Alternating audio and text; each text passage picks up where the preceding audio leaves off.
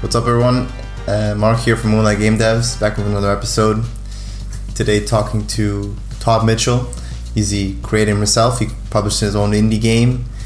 He also hosts a podcast and a blog called Code Write Play, and recently released, you know, his first book actually called Inside Video Game Creation, where he interviews game developers. So I hope you guys really learn a lot from this interview. Really enjoy it. It was a really nice chat with him, and uh, yeah, hope you guys enjoyed the episode.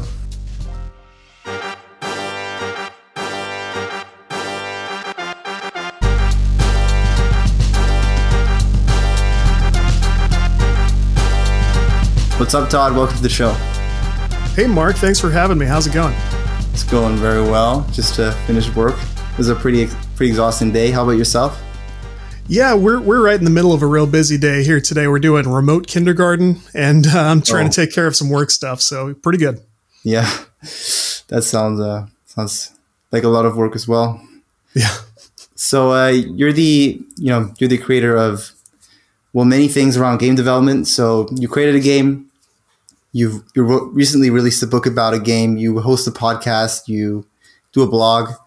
Um, so you do a lot of really cool stuff. But um, yeah, can we just like get started with you just telling the audience a little bit about yourself, people who don't know, know you, and then um, yeah. Sure. My name is Todd Mitchell. I am an indie developer and games journalist. You could consider me a freelance writer. Uh, I was in professional software for about 12 or 13 years before uh, my son was born. My wife and I had a child. And then I got to go indie and look after my son meanwhile. So I uh, created a, an indie game about three, four years ago now. And since that time, I've been uh, working on uh, freelance journalism. I run a website called codewriteplay.com, which is all game industry shop talk, things like that. I run a podcast called Game Dev Breakdown, which is part of the website. And just recently, I released my book, Inside Video Game Creation. Hmm. Yeah, interesting. Like, I feel like a lot of people, um, you know, they either start getting into software development through through gaming. Was that also kind of like what happened to you as well, or? Oh, for sure. When I was a little kid, uh, probably about my son's age now, probably about six years old, I got into Nintendo, started playing Mario. Uh, I was mm. hooked on it from from the very start. So games have always been around for me. Played them with the neighborhood kids growing up. And uh, as soon as I learned, you know, hey, people make these games with computers, it's a whole thing. I learned everything I could about it since that time. And I've been really glad that I've been able to pursue some very cool stuff like indie game development and uh, also, you know, connect with other game developers and write about things that they do and, uh, you know, put, put together that book. So it's, it's always been around my life. And uh, that's definitely how it started. Yeah. I think that's a lot of people. And like, tell us about like how you got, got started in game development as well. Like, I know that for many people, it's a different story you started out in software development, but uh, were you already making games at that point, or was it something that you you know you said that you got into indie game development like a bit later on, just when you got your son. Um, how did how did that kind of develop into like a passion of yours? Yeah, it's kind of funny, right? Because we're we're in a different age now. I'm 35 years old, just to sort of give people a, a frame of reference. So I'm part of a generation that you know, getting into software and getting into game development is so much different for people my age than it is for like, you know, I'm sure my son will do it next year in first grade. I'm sure they'll do some kind of like you can yeah. go to the computer lab and code and stuff. For me, you know, I read about it in like Nintendo Power back in the day and uh, found at a yard sale. I, I tell a, a, brief story about this in the book's introduction where uh, from a yard sale, my family found an old Apple IIe from like 1980, what, five, six, something like that. We bought it for like 12 or $13, brought it home. And at that same yard sale, we found one of those books, like the spiral bound books full of code that you could punch in and play your own game. Well, that was my first introduction to that. So that was how I saw, you know, what game code looked like. I had to have my mom help me with it to get it in the computer correctly. But to run that code the first time and see that game and get that experience, I was I was really hooked on it. I was fascinated with that. So later on at at the end of high school, I was able to take one programming course and that was enough to convince me like I could absolutely do this for a career. I would love to do, you know, just programming in general. I felt like I was okay at it. Wasn't super super passionate about anything else at that time. So I ended up going from there to tech school. excuse me. And um, from tech school, I you know, I live in a part of the United States where the game industry is not really present very much. We don't have any big studios in my area, anything like that. I didn't really want to pick up and relocate to the coast or anything like that, but I did have plenty of opportunities to go to local companies. We we do have a lot of IT companies in the area, so I just kind of took off with uh, professional code, professional software, mm. and uh, that that turned into a career that treated me really well. So um, I, you know, I loved that. I was grateful for that chance. But when I had a chance that, you know, I was able to go and work on games, uh, I wanted to jump on that, go for that. And there's my son in the background again. Okay, he's playing Burnout in the next room. That's funny. Um, sorry, uh, but uh, yeah. So the the coding career treated me really well. When I had a chance to go indie, I jumped on it, and I've been so grateful for a chance to do that since that time. And uh, you know, it's been just as fun to write about it. So that's that's great. And like I feel, I think I kind of feel it feel the same about like what you said there is like that. You know, even from when I when I started coding, and it's the same experience. Is like now, you know, I couldn't even take a, a programming class in high school, which I would have, you know, absolutely loved to do yeah. And, um, you know, I had to teach myself a little bit of Unity here and there. Unity already existed. It's not, ne- it wasn't nearly as powerful as it is now. Uh, and like, yeah, it's crazy. It's like seeing kids these days being able to code really soon, learning it really quickly is, is amazing right. on one hand, and being able to do all these great things is amazing. But of course, you're also a little bit like worried when you're in the industry. You're like, oh, these kids are getting better than me. So oh yeah, it's true. well, how did you start? Was was was Unity your first thing? Is that how you learned the first? It was actually how I learned to code, or really what got me into it, and what also made me realize, like, wow, like I, you know, I never considered myself to be like someone who was like gifted or talented or technical in any way, but I realized that like just by really wanting to make games, I kind of realized like, oh, like I can actually do this because I wanting to make games made me just want to kind of power through learning to code. If that makes sense, or at least it's, learning it. It makes total sense to me because it, it's funny in a way because we as game developers get to go I get to do something I'm passionate about. And I feel like you hear a lot of people say that, but like who really got into accounting through some passionate activity? There are a lot of things that people yeah. are very happy doing and they're very good at it. Uh, we need construction workers and we need, you know, people from all walks of life to do all these amazing things. But who really gets to get started this way like we do with something so fun, so exciting? Like I, I we're, we're yeah. very lucky in that regard, I think.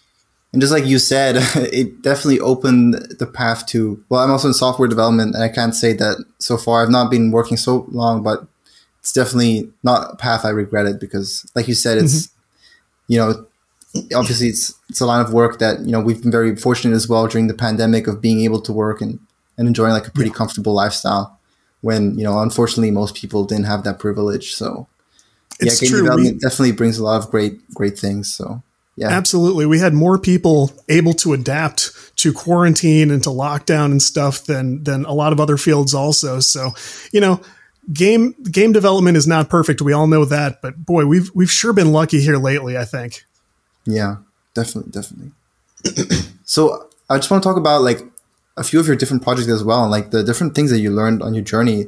Um, you already hinted at like Code Write Play, your blog. Uh, I'm mm-hmm. listening to the podcast, been reading a lot of your articles. Uh, so, like, how did you get into like starting that blog, and what was the kind of motivation there? Yeah, it's a fair question. So, um, shortly after I worked on my my indie game, which was educational and focused on kids, uh, I was kind of trying to determine like what else can I do. I'm trying to earn some revenue from home.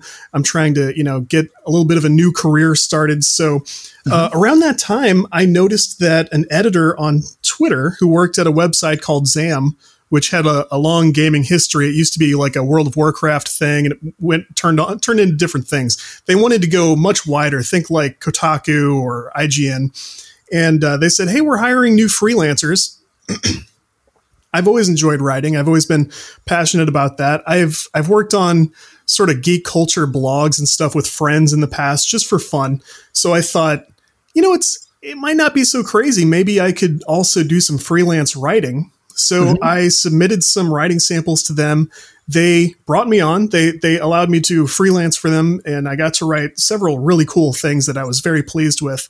But I thought if I'm going to do that, I need a way to kind of promote myself in the meantime to, you know, point people who want to see my writing, keep up with the stuff I do around the web. So I grabbed a domain and I, I, I called it Code Write Play because they were just three things I did. You know, there are three things I liked yeah. to do: liked coding, liked writing, liked playing games. You know, that was all very interesting to me. So I grabbed that website, and it was really just kind of going to be um, sort of a portfolio blog type thing.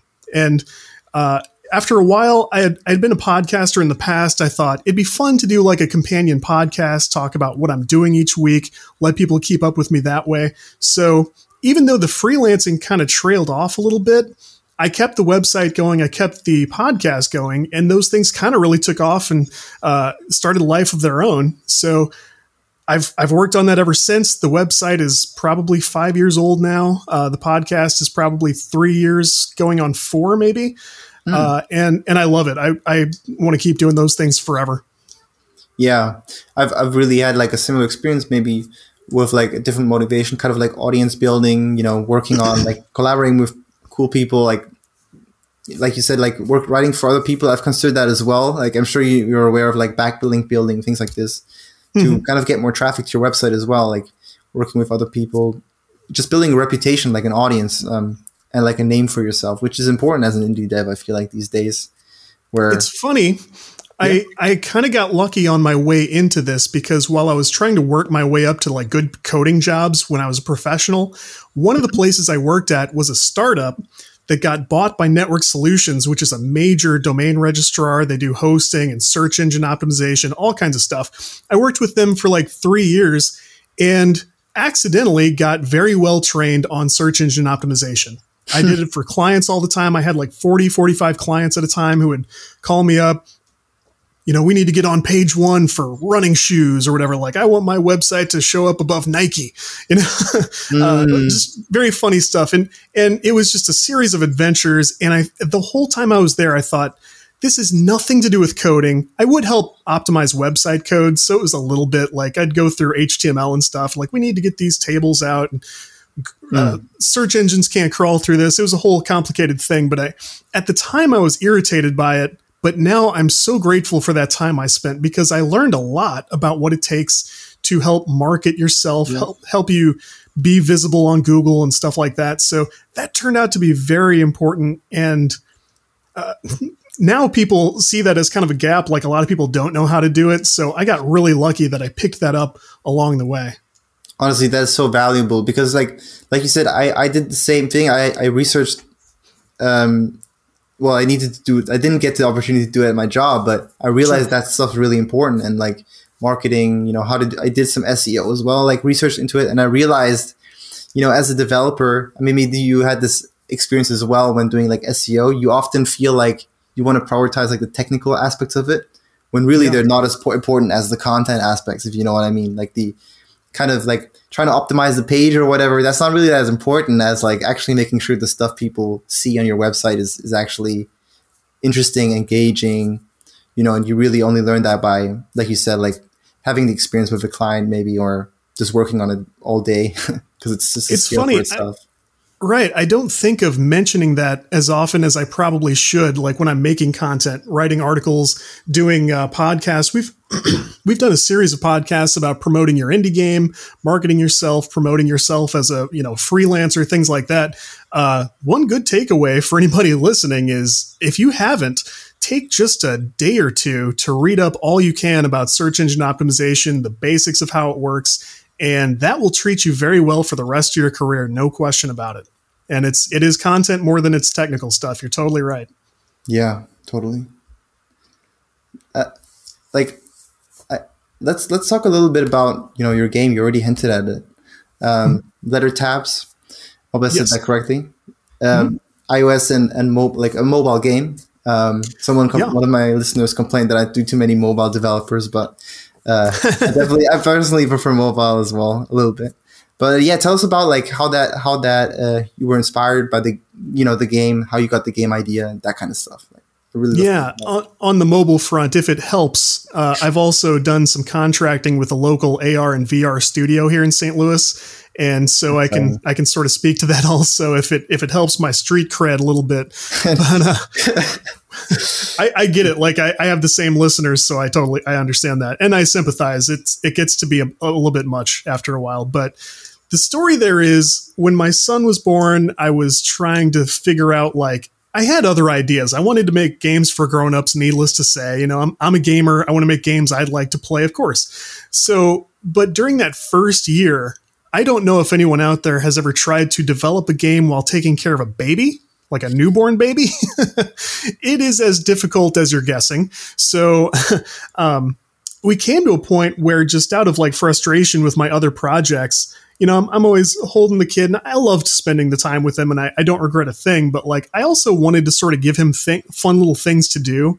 And I would like pull out mobile games and play them while we were goofing around on the couch and stuff. And I noticed that like he could pick out actions on the screen way earlier than I would have expected. I mean, we're talking like coming up on one year old. He can figure out like how to press a button on the screen. And I was blown away by that. And I thought, if he can do that, that alone is enough that I could make something to teach him, you know, anything I wanted, really. So what I tried one day was I put this quick prototype together using the Love 2D framework, which I still love. I'm, I'm a big fan of that because uh, I, I, like Lua scripting and it just made everything very simple. Um, so I, I, made this little prototype, which was just like a blue background, which was supposed to be the sky. And uh, I made a picture of a cloud that would like pop up on the screen, but it was a button and it had an alphabet letter on it. So when he pressed this alphabet button, it was like let's say it's the letter A. Uh, my voice, I recorded these these sounds with my wife. We recorded ourselves saying like the the alphabet, numbers one through ten, uh, actually twenty five, I think, and and so on. And they would, a, a kid could press the button and hear A, and then the letter B would pop up. So and he loved it. Like that was all he needed. He was thrilled by this. And using that technique, I was able to go through the entire lowercase alphabet, uppercase alphabet, numbers 1 through 25, uh, all in these different levels that had animations and things going on in the background and stuff. I composed music for it myself.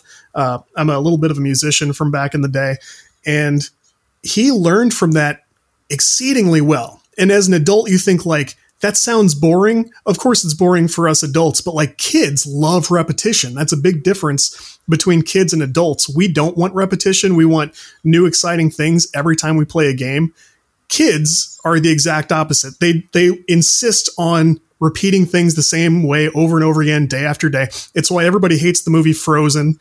It's why you know Disney movies drive everybody nuts because their kids want to do it over and over and over again. Well, yeah, we can true. use Right. We can use that to our advantage to teach kids stuff. And um, I threw one, uh, two additional levels on the game. One was kind of a quiz where, you know, I don't call it a quiz, but I, I would I'd put up different letters and go hit the, the letter B, find the letter C, find the number 15. And I discovered that kids were able to learn with this very very effectively. So it didn't make a killing. We didn't take over you know daniel tiger's space in the app store or anything like that. But it it performed very well. Parents were happy with it. The kids loved it. So it was very satisfying to me. I was super excited to have my first commercial game out. And uh, from from there it's just you know I've I've wanted to do more game projects. But by this time you know I got the website the podcast one game to support and everything. And uh, I'm, I'm looking to get um, back into it soon. That's awesome. Yeah, like I mean, I can totally relate to that situation where, like me as well, I, I love doing the podcast. Uh, mm-hmm. Probably one of my favorite things to do. Just talk to cool people, network. I think it's a really great thing about a podcast. Is also like the secret thing, the secret advantage, I guess, about podcasting is you just get to like interview people. You get to, on one hand, like exchange with them, kind of give them the you know benefit of it's just a little bit of exposure. They get a backlink maybe for their project or whatever. Get like people to to look at it as well, but you also get that connection and like finding out more information about a topic you're really interested in. There's so many reasons why I love podcasting, and it, of course, it comes it takes away from the time I have to make a game, for example. Right. It's, yeah, it's it's it's always a trade off. I think, especially like even stuff like posting on Twitter every day, which people recommend in the indie game community, is really hard. At least for me, like I do not know what to post every day. Yeah, um, there are many days my podcast account sits quietly, and uh, you know people notice. I get it, but I'm just like you. It's like it's it's all time. Eventually, you only have so many minutes during the day, and this is really one of the only downsides of the podcast because I feel like it's it's a rare situation where everybody wins. The guests get something from it the listeners enjoy hearing from the guest you know you get to fill some content. Like i i think it's a fantastic activity. I'm very sorry for all the podcasters who are discouraged because they don't feel like their show is taken off well enough. Like it is a mm. it's a marathon not a sprint is is the best way i can describe it. Like it takes a long time but if there are other podcasters listening, because I feel like usually they, they do listen to the different shows and stuff, but oh, um, oh, yeah. keep in mind, people do listen even if they're not reaching out. It's not a, you'll, you'll have to tell me if you have a different experience, but I find that it's not a super high feedback activity, even when the numbers are up. When I get like good listens, good downloads, I know people are rating and reviewing it and stuff like the average episode, nobody says a word but if I don't record the next week, somebody will go, "Oh, hey, I noticed you didn't do a show." You know, so they're out there and enjoying it. You just have to be very comfortable and very confident that it's going out there. Like it is usually doing well. It just doesn't always feel like it. I mean, yeah, I, have I've had that exact same experience. Like, I think the most important thing is like when it comes to podcasting is just do some like speak speak about something that you could just speak about naturally. Like, just make it you know speak to people that you would naturally just find very interesting and you feel like if you met them somewhere, like that's why I, I love talk, doing indie game development podcast. If I, if I met someone just like in a group, or like at a party, at just a social gathering, and I found out they're making an indie game, like I want to know everything that they're doing. Yeah. You know what I mean? I would just naturally do it, and you know, I feel like if you if you then just uh, add a microphone, like then it's something you could just share with people, and um, I feel like a lot of people just get enjoy that, and they get you know hopefully useful information or entertainment out of it. So that's like how I like to think about it. Right. I think that's exactly the key. Uh, you have to set it up in such a way that it's something fun that you enjoy doing. I mean, almost anything that you set up, there are going to be days you don't feel like doing it, whether it's, you know, exercise or playing a sport that you enjoy or anything. Some days you're not going to feel like it. But if you set up podcasting like, you know, this is really just a call with a new friend or an old friend, you know, maybe a co host or something. It's a way for you to connect with people. It's good for you, it's good for the other people. And uh, I, I think you're exactly right. Like, if, if it's something that you can look at, like, I would want to be doing this anyway, whether the microphone was there or not. Uh, yeah.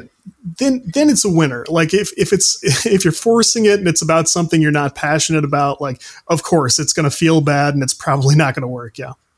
Yeah. Yeah. I totally agree with that. And like, that's a great tangent back to indie game development, which is like mm-hmm. when you were building your game, um, you know, how did, I'm sure that there were probably some challenges or moments where you felt like maybe a little bit less motivated to work on it or felt like some pressure to work on it. You know, how did you maybe power through those moments? Like, I feel like most, pretty much all game developers go through it. And if you, if you didn't, then I'd also love to know like how you, how you prevented that, I guess.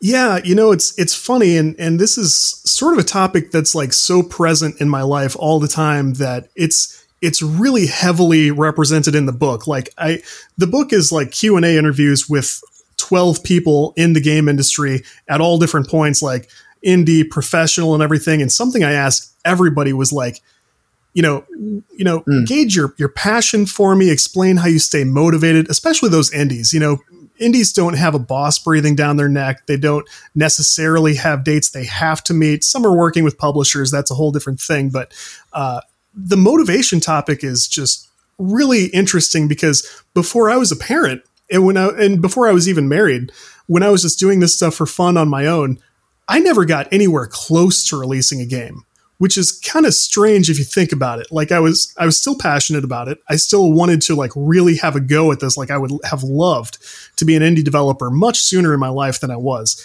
But mm. it wasn't for me. It wasn't until I was taking time away from my family.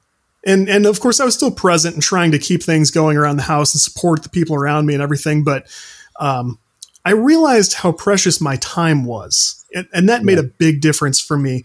Um, long after the project stopped being like super fun and super exciting, like consider the last, I don't know, quarter, maybe the last fifth of your of your game project where you're dealing with stuff like exporting to the hardware and testing on you know your iphone or your android phone. You're doing those submissions and dealing with all those errors you get back from the app stores and stuff. Uh, that stops being fun and exciting. You know the finish line is close and that's a big deal. But also you're dealing with very technical stuff. You're trying to fix things that aren't your fault. In my case, um, like I said, I love the Love 2D framework, but it would have been a lot smarter for me to do that in Unity because I'm a Unity guy.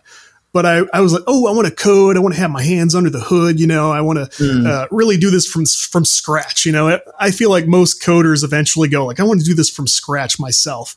Um, I think that was a mistake, honestly.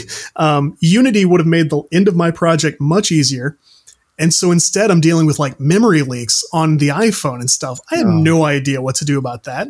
The guy who wrote the the library wrapper that it's hard to even explain, but like I had a memory leak in my game that was an absolute showstopper. I had to figure out what to do about that. That wasn't fun, but I had to realize like this is time I'm not you know, jingling a toy in front of my baby. This is time that I'm not sitting with my wife and talking to her about how her job is going that she works so hard at so we can do all this. Uh, it, yeah. it, it becomes an issue of motivation. And that's not to say everybody has to have a family to do this. Of course not. But you have to be able to have very clearly in your mind set out why you're doing what you're doing um, I feel like compartmentalizing your tasks is a very big deal. So if you can really break down exactly the single thing you need to focus on right now, and you can make them small, bit by bit by bit, you will definitely get across the finish line. It's just you have to remind yourself, you know, I don't want to be somebody who's not officially a published game developer anymore. I did this recently with the book too. Like I I always wanted to be an author. I always wanted to have a book out. I'm tired of not being an author. You have to be tired of not being done yet. I think it's it's all mindset and it's all just day after day like what's going to get me to the finish line. I know it sounds very generic, but it's it's absolutely true. Like you have to really get yourself in that mind frame that I'm just I'm sick of not being done yet. Yeah. Is that what you kind of meant in your like I read an article that you wrote about like the game development workflow of just kind of like being you know focused and having that focus as well? Are you like a to do list guy who who writes down the night before what he needs to do the next day? I found that to, previous to be pretty yeah good. to some to some degree i am i think it's probably a product of being a professional software developer on teams and stuff for for many years but uh, i'm a big task board guy like trello or um, yeah. you know any of those types of uh, you know it doesn't have to be trello but it can be sticky notes on your wall. Anything anything that will let you break down your tasks. And again that's for me even though i'm just a solo developer now that really helps me focus on the one thing i need to do because my mind will wander. I'll think like i've got um, you know automation issues or i need to write some tests for this. I need to check out this you know i need to look at the next unity update and decide whether i should upgrade or not. Um, but no right now i need to fix this one bug. And I, I think i think that's important. So i'm big on to-do lists. I'm big on uh, task boards in my in my stuff. I i love that git just added uh, project boards you can you can use. So oh, between that, that and yeah, between that and Trello, I'm I'm a big advocate for that stuff. Um, you know, if, if you want to get like really into it, you can read about the uh, Kanban technique. Um, that's that's a productivity thing. There are books out about that and stuff. I don't think it has to be that complicated. Just have no. those, you know, to do in progress and done columns and move stuff back and forth. I'm a big fan of that.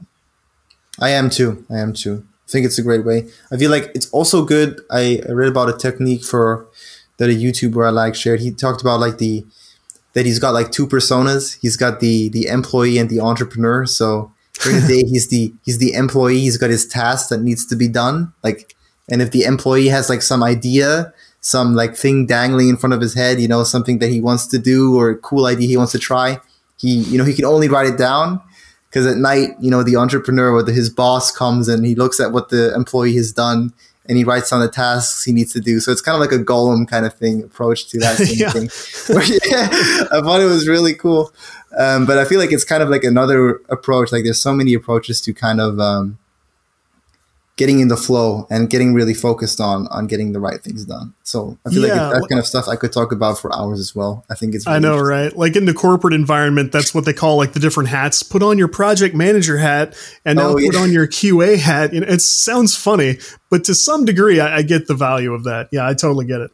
Totally. Yeah, I mean and I think for indie developer when you're like like you said, you're trying to you know reach some big goal that's that's not going to be like in your reach for the presumably even months or even years then you really do need to to break it down and, and make sure you're constantly working towards it Mm-hmm. That's been a big goal of my podcast, honestly, um, because I do a lot of episodes where I interview people. And because I mean, I, I always want to bring knowledge from someone else who's smarter and better than me at something to my audience. Because I mean, who am I at the end of the day? But uh, if I, I always think like if there's anything I can offer, yeah, I was on professional teams for a long time where I was again with smarter and more professional people, and um, all all the time I think of lessons that like you know, when I was on a team and we really worked well, here's how we did, you know, task analysis, or here's how we like managed our time, planned for the future. So when I'm when I'm not interviewing somebody, I do a lot of episodes where I try to break down those lessons that I, I sort of took away from that that environment. I, I think I think people get a lot out of that, and it's it's definitely something I like to hear about also. Yeah, I mean, I'm, yeah, I mean, I'm doing it the same way. I mean, uh, yeah, pretty much like this is the same situation, I guess, because yeah, especially when it comes to like I'm in no way to no no position really to teach anyone about game development because I'm just learning as well. I think is another benefit, right? It's like you speak to people, you get to ask the questions you would love to ask anyway because you're just trying to learn. Uh, like a benefit of podcasting. That's the that's one of the best parts, right? Like I was listening to Judd Apatow talk about comedy. So I mean it had nothing to do with game development, but he said almost the same thing. He said when he was first starting out, he interviewed and he I think he said he was in high school still, but in New York City he interviewed every comedian who would speak to him. And through that process, first of all, he wrote a, he ended up getting to write a book that way, full of very famous comedians when he was still a kid.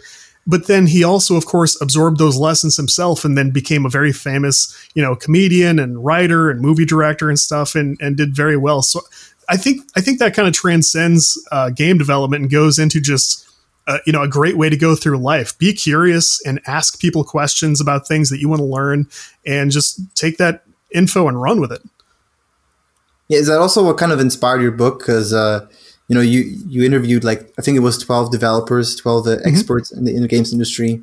You've also got like a lot of experience just interviewing people in general because of your podcast as soon as well. And um, like yeah, like I would love to know like how you know how do you get into those positions of like connecting with game developers, learning from them? Like, what is your kind of approach there?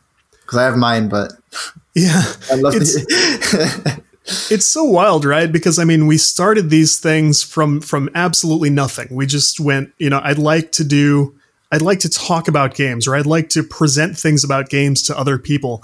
Uh, I came up as soon as I was old enough to knew to know that this kind of thing existed. I was reading books from like uh, Masters of Doom was a really good one where you know authors will go super deep with studios for years, and it's something incredible that I don't know if I'll ever get to do. But um, Blake J. Harris is another one when he wrote Console Wars and spent years working on that.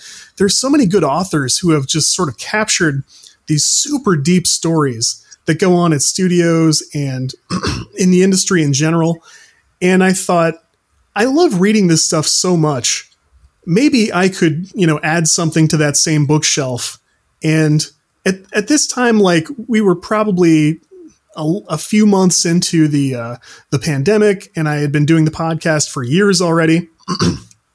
and I I had captured a set of interviews that I thought these these are standouts for me, all for different reasons, but they they all capture things that I'm worried people missed to some degree. I mean, podcasts have have good listenerships and in, this uh, focus area of, of game development, but I thought I would love to sort of circle back with some of these developers.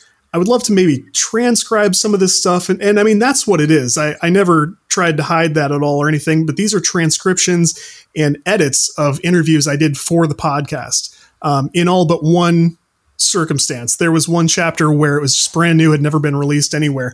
But um, so I, I transcribed what 70, 80,000 words of interviews, and I got very good at that. I learned all about transcription, believe me. Um, but I, I edited these things down and then went back to these developers and said, like, you know, I'd, I'd love for you to look this over, clarify anything that needs to be clarified. Uh, in several cases, some very prominent developers um, added to what we had already talked about, which was fantastic. David Fox was such a good sport, and he was probably the most well-known person in the book. He'd worked on, you know, Maniac Mansion, Thimbleweed Park, all this stuff. He goes way back. He's seen it all.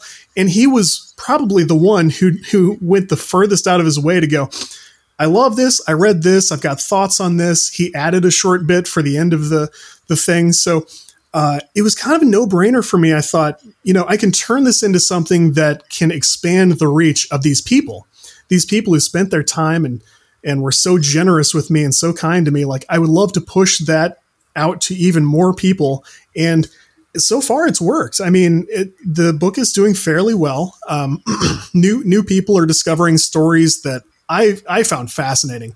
the The book is not interesting because of me in the slightest. It's all because of these awesome people who took their time to tell their stories about going through the game industry, uh, you know, starting in their basements or starting, uh, in some cases, leaving college and going straight to places like, uh, you know, Gearbox and stuff like that. Um, so everybody had a fantastic story for a totally different reason. So once once I had the idea, I kind of couldn't get it out of my head. So uh, I was lucky to have the time. I was lucky that you know nobody was lucky that the pandemic was here, but I was lucky that I was already in a position that I had a pretty good, uh, you know, office set up. I've got things worked out here at home. Like I was going to be here either way. And so I was able to use some of that time to really polish that up, put it all together. Um, yeah, again, I couldn't have done it without the uh, cooperation of 12 different people. And in fact, one person, I, I transcribed their whole chapter and he got back to me at the last minute and said, I want nothing to do with this book that's something I haven't talked about very much, but that's a little behind the scenes for you. Like one person, I, I went, Hey, I didn't hear from you earlier. I've got your chapter done.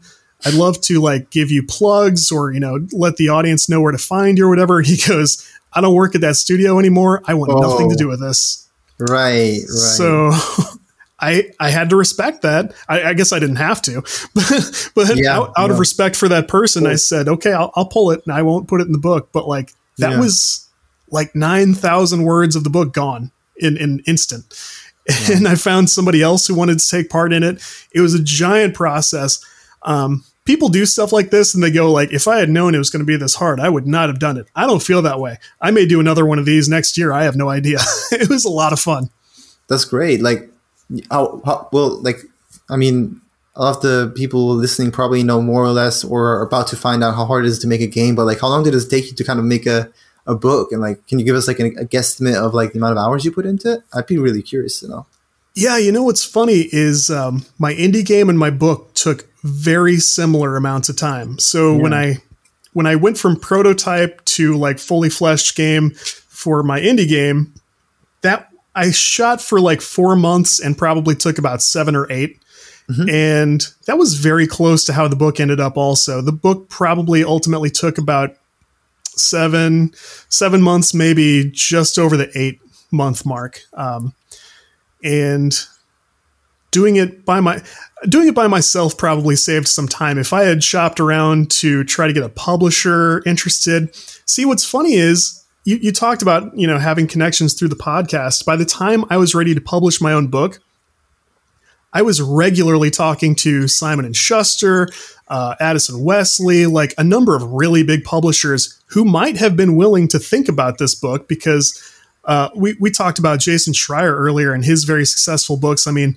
the industry understands uh, that that game development books do have a place in the market. People are very receptive to them. Um, I could have maybe worked something out, but I thought, mm. you know, I'm indie in games. Let's be indie in authorship. So uh, right when I was done, I spent an extra week or two in publishing, and I was able to seal the deal and be done with it. So, uh, really positive experience overall. And it's it's not done. I'm still talking to people about the book, and um, there's like one.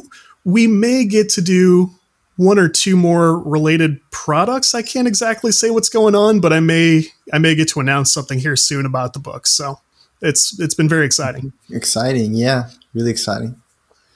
So uh, yeah, like you you said that you know you you're doing you did all this stuff and like so I'd love to know like what's what's next for you. Are you are you going to continue down the indie game developer route, the offer route? Like, is there something that you're kind of planning for the for the not too distant future as well? Or? I mean, I'm so lucky to get to do what I do, and I'm I'm so grateful for it every day. And I, I get to live my life in such a way that I sort of finish something like this and I think like, what would I just like to do next? Um, I'm, I'm definitely. Yeah. I mentioned earlier I do some contract uh, AR and VR work occasionally. I'm probably going to pick up some more of that here soon. I've been in talks mm-hmm. with that studio. Uh, the guy who runs it is a friend of mine now, and uh, so I, I, may be doing that to sort of pull in a little bit of steady income and help out around here. But um, also, you know, I would like to check that box and make a game for grown-ups at some point. I've got several ideas of things that uh, I would love to to to do that I, I don't know of any games like them. So um, that that may be something I try. Uh, there are some other writing projects I'm interested in. I would love to write something sort of uh, less serious. Would be a lot of fun to sort of do something maybe comedy themed or uh, you know just just to make things interesting some kind of fictional project so i'm kind of bouncing between those ideas of maybe a, a grown-up game uh, some kind of book that's more along the lines of just you know have fun reading this and and you know you don't have to take away too many life lessons but just have a good time so uh, I, I was still considering that so it's probably going to be one of those interesting like one one thing that uh, would really interest me that I thought was kind of I noticed that and, and I thought like kind of a light bulb went on my head is when you said like that when you showed your your son the prototype where you were your it was with your and your wife's voices of mm-hmm. saying the letters. Uh, I don't know if you're familiar with like this AI that can com- that can emulate voices. So yeah, creating like an wild. app, yeah, creating like an, an app that um, can do, do it but use the parents' voices this would be, I think, really, really cool idea as well. Just to realize it because it could be that that would I was actually like what made the kid like led to the led would lead to like even higher enjoyment of the kids of the game if it, that makes sense. It's true, and and uh, I don't think I had heard of anything like this when I finished that game. The first time I had seen one of these that really blew my mind was only a few weeks ago. Somebody um, something else when you when you get into podcasting and website stuff you start to hear from pr people i don't know if you have too many pr people who hound you about stuff yet but it's it's coming if they don't um, but one of my regular pr contacts sent me an email like hey would you be interested in talking to this guy who made this software suite for game developers where he'll like sell you basically time it's rendering time so if you want to do like 20 minutes worth of voiceover from these AI voices, it yeah, costs, you know, X amount of dollars and it's pretty cheap. Like it, was, it seemed pretty affordable. And I went through some of the demos and they blew my mind. I could not believe that that was generated by this software. So we are yeah. definitely at a point where you can do we're just about to the point where you can do VO, VO where I would have no idea that a real person hadn't recorded it. So yeah, yeah we're I, close. Here, it's I, incredible. You say that, and it kind of makes me wonder. Like, I, I don't know how much setup there would be to do like a new voice for something like that. I bet it takes a lot of work, but it, uh, you know, if you were able to sort of harness that technology and and do uh, game projects with it, it would just be incredible. And I'm I'm sure the first big head turner projects are very very near on the horizon for for stuff like that. And uh, I hope people use it responsibly because that is powerful stuff. It is. Have you heard of Have you heard of Descript to edit your podcast? It lets you edit your podcast with AI, and you can also it it does that. It lets you emulate your voice, and you can write out some text, and it says the voice. It, it no, inserts it into your podcast. It's crazy, man. It's crazy oh, stuff, man. and it works pretty quickly.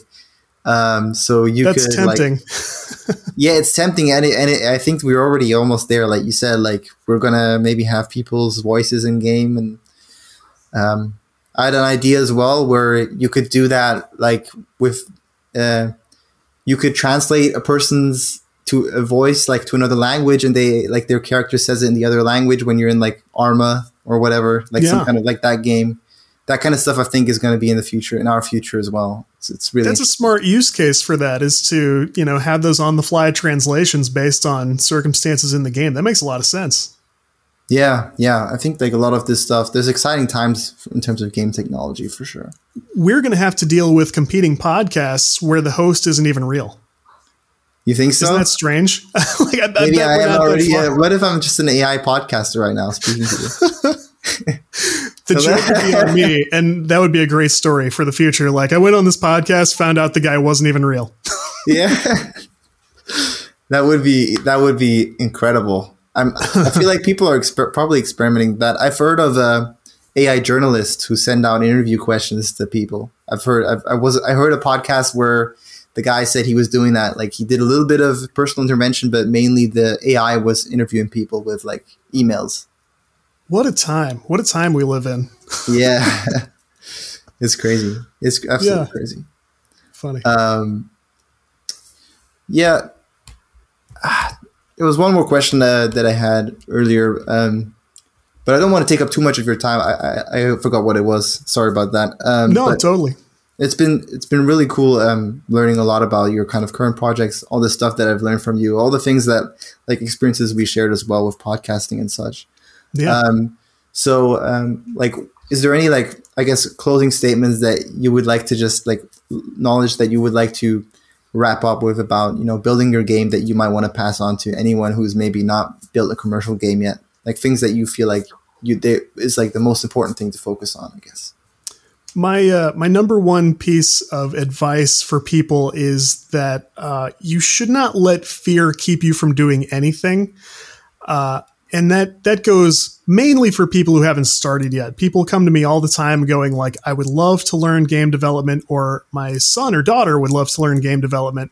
We don't know where to start. I'm having them read all these books and stuff. And i love books. I love books about code and you know, development and every every sort of thing you can imagine. But if it's keeping you from starting instead put it down dive in you will learn as you go. Like i really encourage people to get their hands dirty with stuff if that applies to you and you're in between phases of your project you you know you have a new thing that you haven't done yet before. You you know maybe you need to compose some music for your game and you haven't tried that before. Get started. That's the best thing you can do. We in the end we almost all learn this as we go. Nobody just reads 10 20 books and then they they have all the know-how that they need. It's it's always the best thing to dive in as fearlessly as possible. Uh, people are around you who know who can help you. Uh, just just don't let anything keep you from from acting on uh, what you want to do. Great, great, great words to to end it on. Uh, so that, that was Todd Mitchell. Check out Code Write Play. Check out Inside Video Game Creation. Everyone, it's on Amazon, I guess. Anywhere else where they can get the book or places you want them to check out. Maybe your Twitter or yeah, Amazon is the main one for the book because that's who I published through. Uh, if you want to connect with me on Twitter, I'm there way too much. And my my uh, username is Mechatodzilla with one D and two L's. And uh, I'm always happy to uh, talk shop with people and sort of hear what they're doing as well. Uh, that's that's a, a way to find me, and I love spending my time that way. Cool. Thanks for coming on the show, man. It was really good. Thank you for having me. This was a lot of fun. Hey guys, Mark here from Moonlight Game Devs. Just a quick reminder if you enjoyed the episode, please consider leaving a like or subscribing on whatever platform you're listening to. It really helps me out a lot. You know, shows me that you guys like the content. And uh, yeah, hopefully you guys have a great week.